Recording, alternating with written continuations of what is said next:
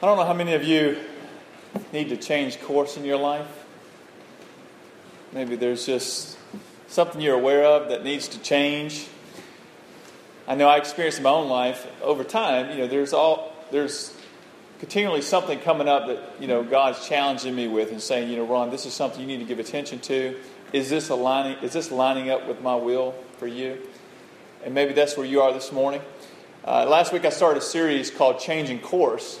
And we looked at Moses last week, and we asked the question what caused Moses to change course? You know, to leave what he had in Egypt with Pharaoh and the palace and all the pleasures and all the comforts and all the privileges to go and do what God wanted him to do, even though it was going to be very difficult. What caused him to do it? And we saw that the reason he left Pharaoh and Pharaoh's kingdom and embraced God by faith in what God was building is that he saw God and his kingdom is greater than Pharaoh's. And I would say, just like Moses, if until you see that, you'll never leave Pharaoh behind and follow God. You just won't do it. And so we saw with Moses, he saw God as greater and what God was doing in the world as greater than what Pharaoh, which led him to change course. And this morning, I want to look at another person in Scripture and ask the same question What caused him to change course? in his life. Just as Moses is one of the most well known figures in the Old Testament, the person that we're going to look at this morning, Peter, is one of the most well known people in the New Testament. And Peter was a man that was going through life just like me and you. He had a job, had a family, friends, had a business. He was going through life just like me and you. And what I want to do this morning as we look at Peter is I want to first of all give you a summary of his life before he met Jesus. And then I want to look at some initial encounters he had with Jesus, specifically two encounters he had with him.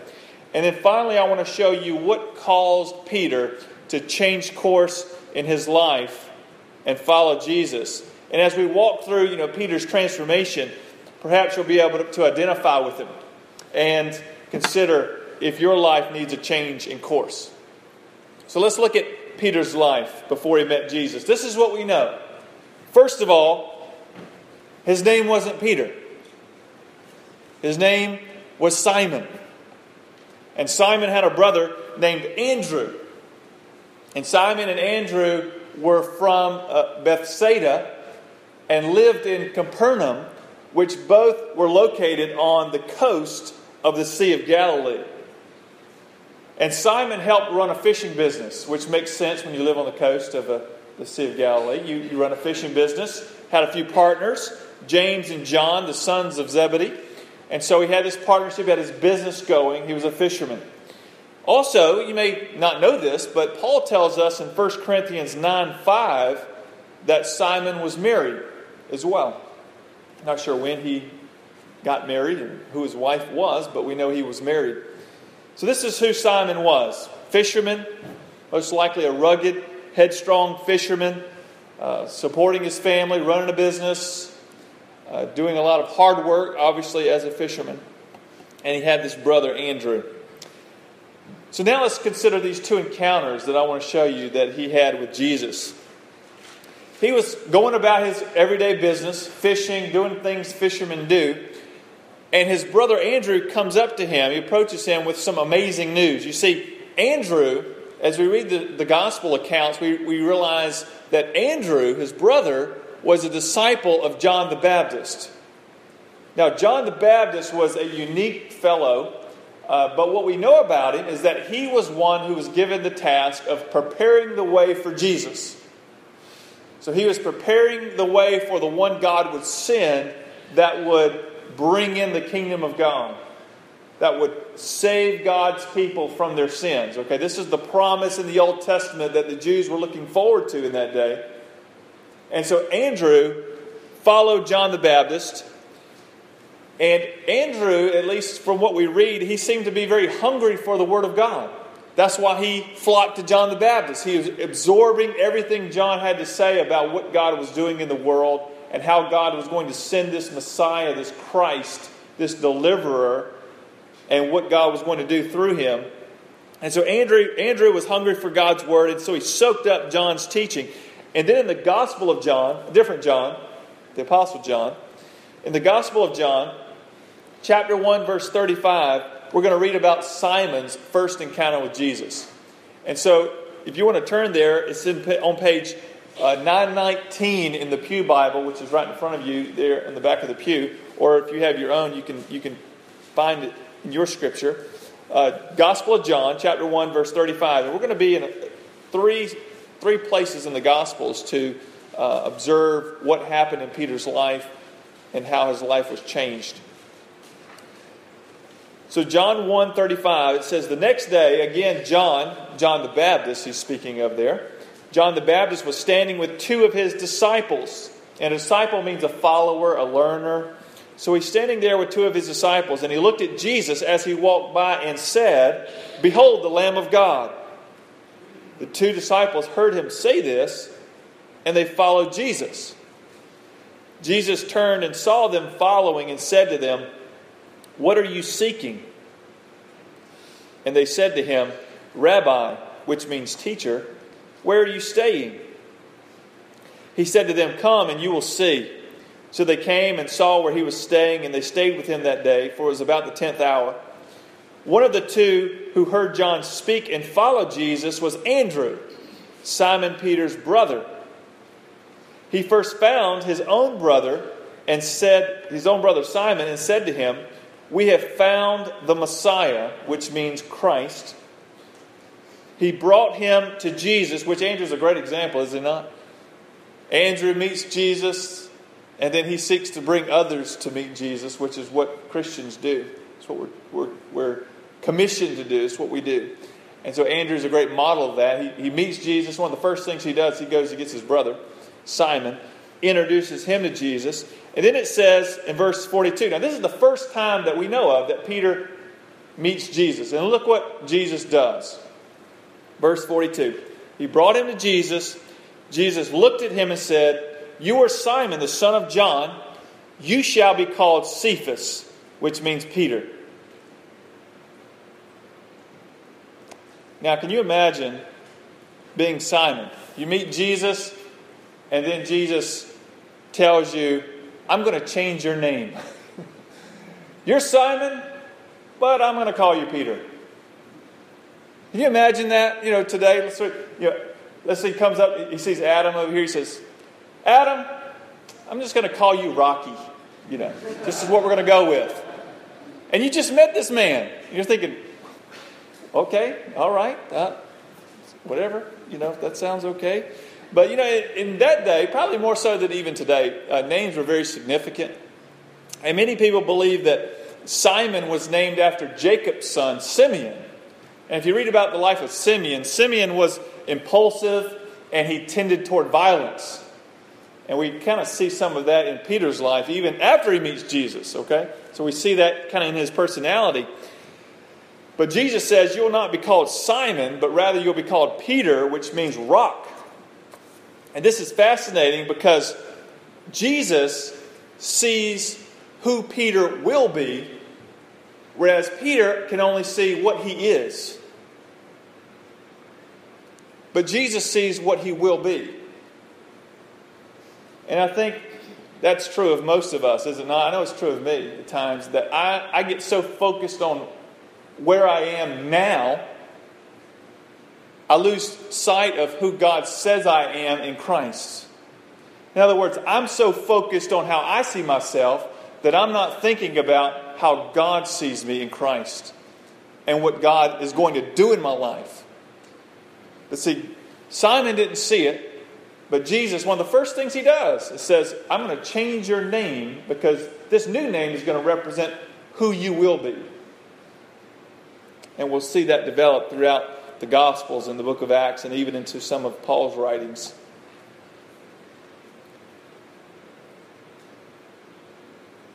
But what else is interesting here about this first encounter with Jesus that, that Peter has? Peter receives a name change, but we don't see any life change. He still does what he's been doing, still fishing, kind of still going through life. And so he has the name change, but he doesn't have the life change. And I wonder how many Christians are there in the world that claim to have the name change. They call themselves Christians, but there's no life change. You have the name change, you call yourself Christian, but there's no life change. Now, I think when we look at Peter here, he has his name changed from Simon to Peter, but he still kind of goes about his everyday life just the way he had been going about it. Nothing's really changed that we know of from reading the Gospels. However, what we see in Peter is that once you experience a true name change, you will experience a life change. And this is what we see in Luke chapter 5, and this is the second encounter Peter has with Jesus. Luke chapter 5, verses 1 through 11, page 890 in the, in the Pew Bible there. This is what we read in Luke 5, verse 1. He says, On one occasion, while the crowd was pressing in on him, speaking of Jesus here, to hear the word of God, he was standing by the lake of Gennesaret, and he saw two boats by the lake. But the fishermen had gone out of them, and they were washing their nets. Getting into one of the boats, which was Simon's, he asked him to put out a little from the land. And he sat down and he taught the people from the boat. And when he had finished speaking, he said to Simon, Put out into the deep and let down your nets for a catch.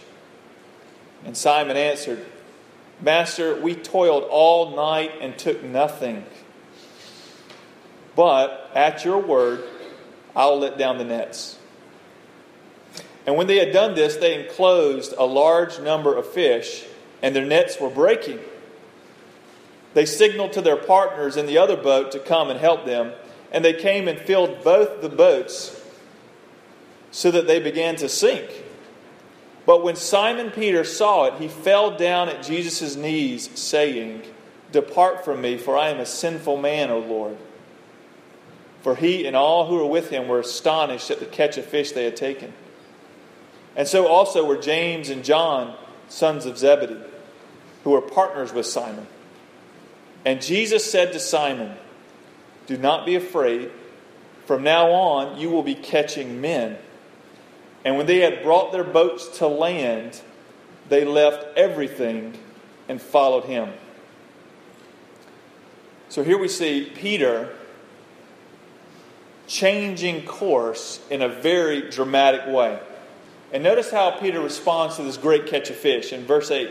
But when Peter saw, saw it, the great catch of fish, he fell down at Jesus' knees, saying, Depart from me, for I am a, I am a sinful man, O Lord. Now, isn't that an interesting way to respond to a great catch of fish? You see, Peter saw something greater than the fish that day, is what it was. He saw something beyond the fish. He actually, for the first time, realized who Jesus was and is. And as a response, he recognized, I need to confess my sin. I am in the presence of the Lord. And then at Jesus' invitation, Luke tells us that they left everything and followed him. And notice they didn't leave just some things or a few things, but they left everything and followed him. So we have complete surrender to Christ. So we see Peter going through a dramatic life change event here, that he leaves everything and he follows Jesus. Now, what would cause you to leave everything and follow Jesus? Just think about that. What would cause you to leave everything and follow Jesus? Why do you think Peter left everything? What caused Peter to change course? Well, I think when you look at one more passage, and I think it shares with us why Peter left. Why did he give up everything to follow Jesus? It's in John chapter 6, page 924 in your Pew Bible. John chapter 6, it's a long passage. I'm just going to summarize parts of it for you and then get to the reason why I think Peter left it all to follow Jesus. Surrendered everything to Jesus and followed him. I want to tell you why. John 6, Jesus returns to Capernaum, which is where Peter lived. and challenges those who have been following him. In verse 26, Jesus says, Truly, truly, I say to you, you're seeking me not because you saw signs, but because you ate your fill of the loaves. In other words, you're following me because you ate a lot of bread I gave you, you know? That's why you're following me. So the people respond in verse 28, and then they say, what, what, what must we do to be doing the works of God? And then Jesus says in verse 29, This is the work of God, that you believe in him whom he has sent. So this is the work of God. You need to believe in him whom God has sent, namely Jesus. Then the people respond and say in verse 30, Then what sign do you do that we may see and believe you? What work do you perform? Our fathers ate the manna in the wilderness, as it is written, He gave them bread from heaven to eat. And so then Jesus goes into uh, a long explanation to describe that He Himself is the bread of heaven that God has given. And then He says this in verse 53. Think about how you respond to this teaching. Verse 53, Jesus tells the people, Truly, truly, I say to you, unless you eat the flesh of the Son of Man and drink his blood, you have no life in you. I could just see you know, one, of the, one of the men or women over there still eating a piece of bread, perhaps, and then he says that line, and his ears, their, their ears perk up and say, Whoa, what did he just say? And what you have here is Jesus is telling them in a very graphic way that it is only through his death that we will receive life. However, look at verse look at verse 66. Look at verse 66. Look what John tells us. After Jesus has taught this, this is what happens. Many of his disciples turned back and no longer walked with him. In other words, they said, Whoa, a little too much. I like the free bread, but this is getting out of hand. And so they turned and they no longer walked with them. And then Jesus in verse 67, now listen to this, this is it. Jesus in verse 67 turns and looks at Peter and the other disciples, and this is the question he asks them Do you want to go away as well? Do you want to go away? Listen to what Peter says. Verse 68 Simon Peter answered him, Lord, to whom shall we go? Where can we go? You have words of eternal life. And we have believed and have come to know that you are the Holy One of God. So I believe this is what caused Peter to change course. This is what changed his life. When Peter put down his nets that day and caught all those fish, he saw something greater than the fish. He saw the Holy One of God. He saw a man who spoke the things of God, and what he had to say were, were eternal. These things were eternal. In other words, Jesus was teaching, his teaching was life giving, it was eternal. And this is why when Jesus asked, Do you want to go, as, go away as well? Peter simply responded with a simple statement and said, Where are we going to go? I mean, who else can we go to that has words of eternal life? There's nowhere else to go. There's no other person to go. Every other teacher in the world can maybe, they may claim to point you to a path to God, but only Jesus says that He is the path to God. And so Peter says, Where else can we go? You know, it's interesting. Uh, in the USA Today, a few days ago, there's a, a Christian author. Uh, his name's Eric Metaxas. Maybe you've read a book, a few books by him. He's written some great books about Dietrich Bonhoeffer and William Wilberforce. Uh, just some great, great books. Anyway, he wrote this article in the USA Today uh, entitled Bible Bans Target World's Scariest Book and he's responding to some news about how some public libraries uh, have voiced some concerns over having the Bible in stock, and that some people want to ban the Bible. And so, this is what Metaxas says in his article. He says, Every single year, the Bible is the world's best selling book. In fact, it's the number one best selling book in history. But recently, it made another less coveted list the American Library Association's top 10 most challenged books of 2015.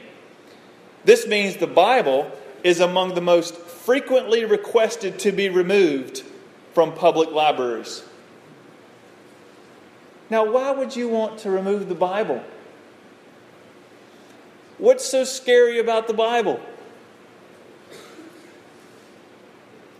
Why are you, you know, why if you were caught with a Bible in North Korea that you'd be put to death? Why? What's the big deal? well, it's because the Bible claims to be the Word of God. It claims to have words of eternal life. Therefore, it forces you to either reject it or accept it and surrender to what God has to say. It's very dogmatic. It's a truth claim. It doesn't change with the seasons or the time. And so some folks don't like that. And I think what we see in Peter's interaction with Jesus is that it was Peter's belief that Jesus had words of eternal life that led him to surrender his life to Jesus. Let me ask you this question. If you are a Christian, if you call yourself a Christian, what caused you to surrender your life to someone you have never seen? Or maybe you're not a Christian. What would cause you to surrender your life to someone that you have not seen?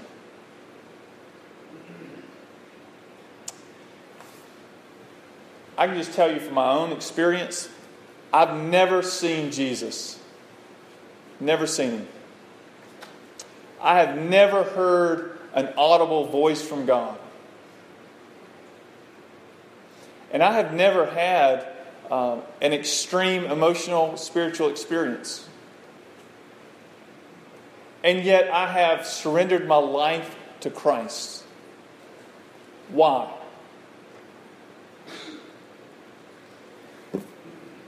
It's real simple. The reason I'm a Christian is I believe He has words of eternal life. That's it. I believe what the Bible says about Jesus and what Jesus claims and teaches is true. That's why I'm a Christian.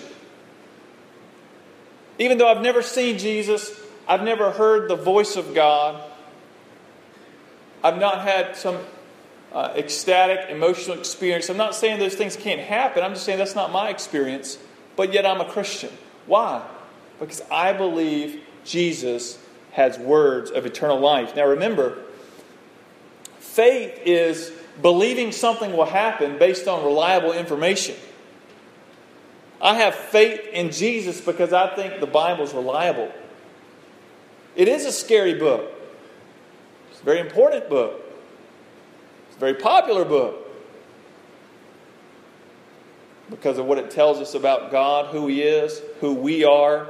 It tells us our, about our need for forgiveness because of our own sin. It tells us about Jesus and how it's through Christ we can have forgiveness of our sin and enter a relationship with God by faith in Him. And so, if you read the Bible, and if Jesus is who he says he is, then you should consider changing course and following him. And it's interesting, as you continue to read about the life of Peter, you see that his life continued to change. Surely he had that huge shift where he surrendered to Christ as his personal Lord and Savior. You see that happen. But you also see his life continue to change after that. As you read about the life of Peter, you see Peter makes some bad choices. But yet his life continues to interact with God's Word, and he continues to surrender to God's Word, and God continues to change him and make him into the rock. Because God was not done with Peter. He continued to work in Peter's life. And if you're a Christian, God will continue to work in your life as well. And perhaps you're in a place right now that has you deciding on, you know, whether or not you, you should listen to God's word and obey it. Maybe it's a you know, relational decision. It could be a financial decision or an ethical decision, or maybe you're just in a hard place, in a difficult situation, and you want to know, is God with me? Whatever it may be, I want to remind you that Jesus has words of eternal life. And if you want to know God's will, then you need to know God's word. If you want to know God's will, you need to know God's word because the only way for you and me to change course in life and follow God is to know and obey what He says in His word. That's how we know Him. And so I want to challenge you. I want to challenge you. And this is a challenge to me as well to go to the scripture and let God use it to change your life. Let us pray.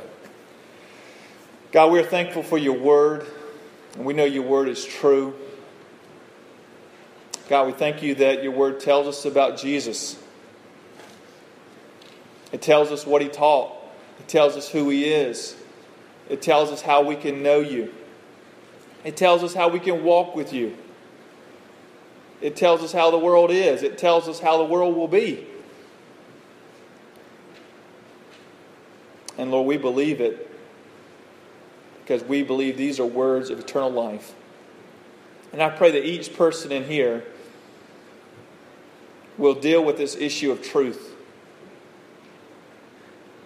And listen to your claim when you say that you are the way, the truth, and the life, and no one comes to God except through you.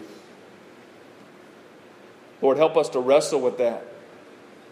Help us to come believe, come to believe that. And help us by faith to begin to walk in that truth and have our lives changed by your word. And that is our prayer in Jesus' name. Amen.